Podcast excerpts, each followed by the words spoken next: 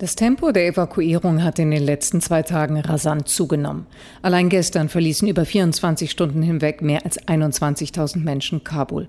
Insgesamt sind bislang über 71.000 Menschen in der vom US-Militär organisierten Luftbrücke aus Afghanistan in den letzten zehn Tagen evakuiert worden.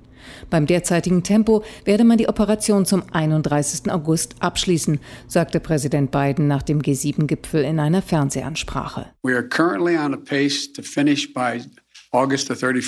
In der letzten Woche waren die US-Einheiten am Flughafen auf 5800 Mann und Frauen aufgestockt worden. Gestern traten mehrere hundert Soldaten bereits den Rückflug an. Militärexperten gehen davon aus, dass es mindestens drei Tage dauert, um nach Ende der Evakuierungen die verbleibenden US-Einheiten und das Botschaftspersonal, das letzte Woche für die Ausgabe der Sondervisa verstärkt wurde, auszufliegen und um Material zurückzutransportieren, Botschaftsunterlagen, aber auch schwere Tandem-Hubschrauber und Humvee-Militärjeeps. Damit müsste die Evakuierung von US-Bürgern, afghanischen Ortskräften und gefährdeten Afghanen sowie Bürgern anderer Staaten bis Freitag, spätestens Samstag abgeschlossen werden. 4000 US-Bürger und Zehntausende Afghanen haben das Land verlassen. Wie viele Menschen noch auf Evakuierung außerhalb des Flughafens hoffen, ist unklar. US-Außenminister Blinken werde sich heute detaillierter äußern, kündigte der Präsident an. Er begründete gestern sein Festhalten am Abzug zum Monatsende mit der wachsenden Sorge vor Anschlägen der Terrorgruppe ISIS Khorasan. Biden sagte, das Risiko für US-Truppen in Kabul wachse. Every day we're on the ground. Mit jedem Tag, den wir dort bleiben, versucht ISIS-K umso mehr, den Flughafen und damit US-Soldaten, Alliierte und unschuldige Zivilisten anzugreifen. Ein Anschlag auf den Flughafen mit dem Tod von US-Soldaten würde Präsident Biden noch tiefer in den Strudel der Kritik über die Umstände des Afghanistan-Abzugs hineinziehen. Tatsächlich wird die Einschätzung des Präsidenten zur Gefahr, die von ISIS-K ausgeht, auch von Republikanern geteilt. Michael McCall, Veteran und Mitglied im Heimatschutzausschuss, räumte bei aller Kritik am Abzugsdatum ein, die Bedrohung durch ISIS-Khorasan sei real.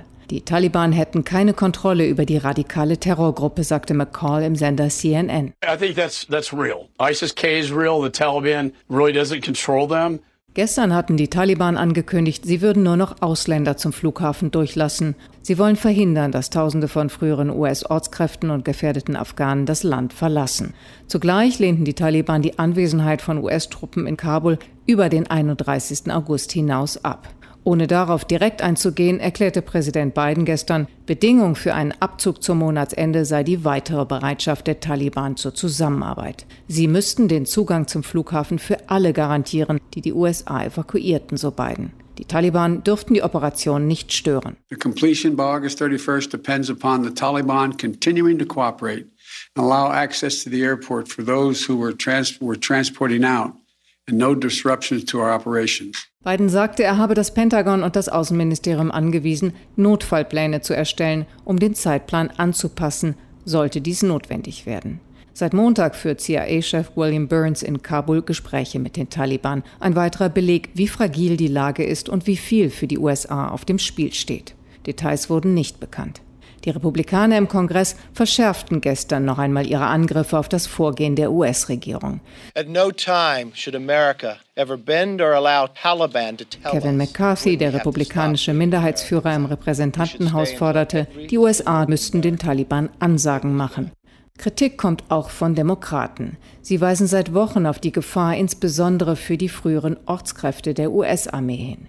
Gestern wurde bekannt, dass ein republikanischer und ein demokratischer Kongressabgeordneter, beide Veteranen, auf eigene Faust nach Kabul geflogen sind, um sich selber ein Bild zu machen. Sehr zur Überraschung von Pentagon und Außenministerium.